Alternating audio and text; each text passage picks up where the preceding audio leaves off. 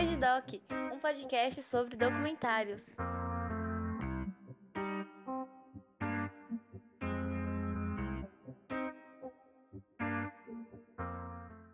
Olá, ouvintes do Vejo Doc. Eu sou Bruno Garcia, do blog Artefato, e vim aqui indicar para vocês a história secreta do pop brasileiro.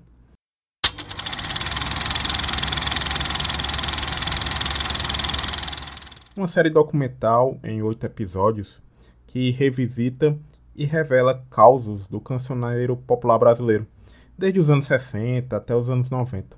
Sabe aqueles bastidores de estúdios e da indústria musical de décadas passadas que são desconhecidos do grande público ou ainda não foram contados em detalhes? Pois é, essa série aborda desde os clones brasileiros de astros internacionais nos anos 70 que cantavam em inglês, incluía até um tal de Mark Davis, posteriormente conhecido como Fábio Júnior, até a explosão da música infantil nos anos 90 e 80, com nomes como Xuxa, Turma do Balão Mágico, etc.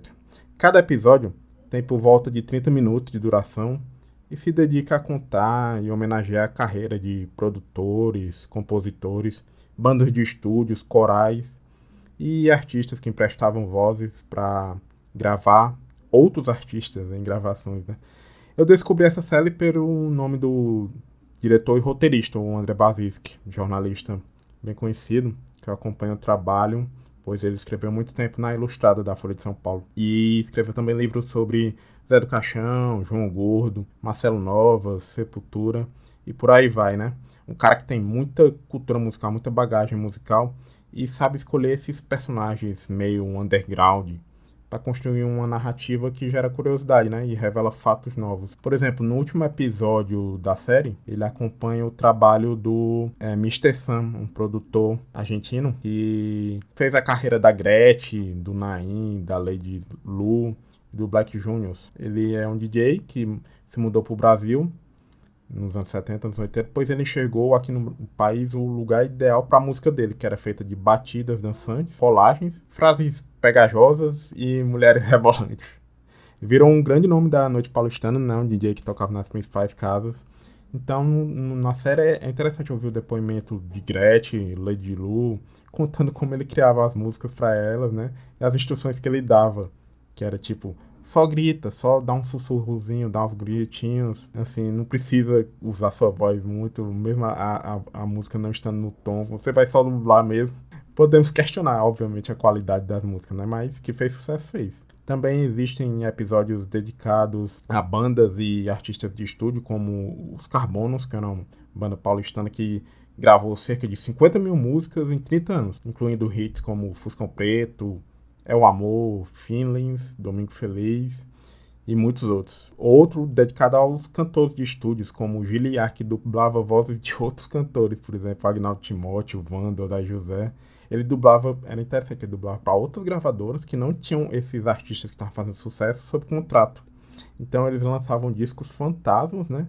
Sem os créditos dos artistas principais, mas com a voz semelhante, com o mesmo repertório, porque na época era possível, os direitos autorais ainda estavam encaminhando no Brasil. Então vemos que existe toda essa indústria de discos cover, principalmente de trilhas de novela, trilhas internacionais de novela.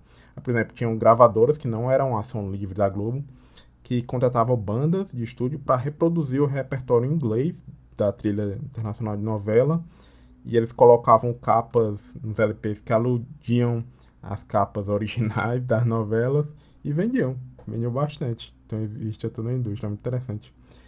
Um episódio que eu gostei muito foi o sexto, que é sobre a indústria da música infantil, nos anos 80. Pois o Basiski, ele foi até Los Angeles entrevistar o Paulo Massadas, que junto com o Michael Sullivan foram os principais compositores da década, em todos os gêneros, né? Copiou para todos os artistas. Fagner, né?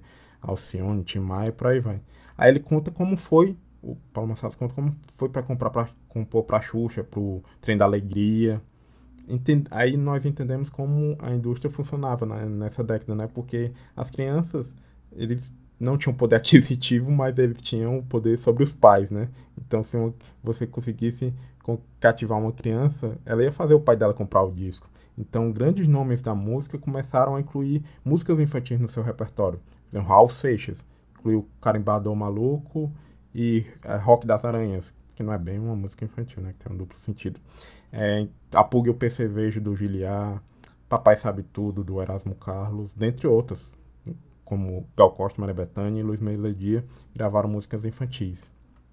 Um, uma história curiosa desse episódio foi sobre a composição do hit Super Fantástico do Balão Mágico, pelo compositor Edgar Poças.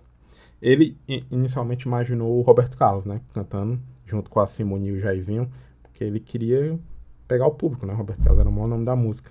Mas ele não conseguia encaixar a letra com o estilo do, do Roberto Carlos, né? Ele não imaginava o Roberto Carlos cantando aquelas frases, aquelas palavras.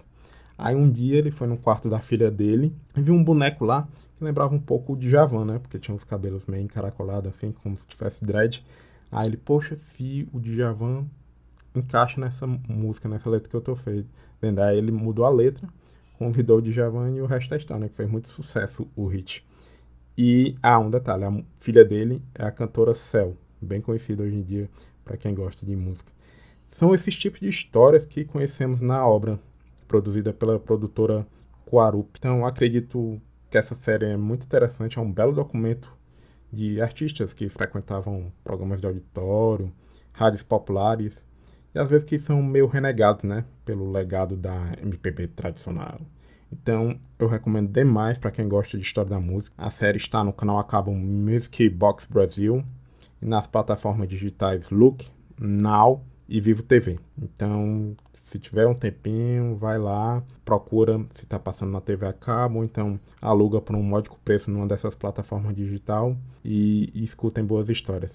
Eu agradeço o espaço aqui para indicar bons documentários, pois eu consumo muito e às vezes escrevo sobre no meu blog, né, no Artefato. Vocês podem visitar no endereço medium.com/artefato ou me seguir no Instagram que eu tenho um Insta literário e documental lá, que é o arroba artenofato no Instagram. Me sigam lá que sempre tem boas dicas literárias de documentários. É isso. Forte abraço.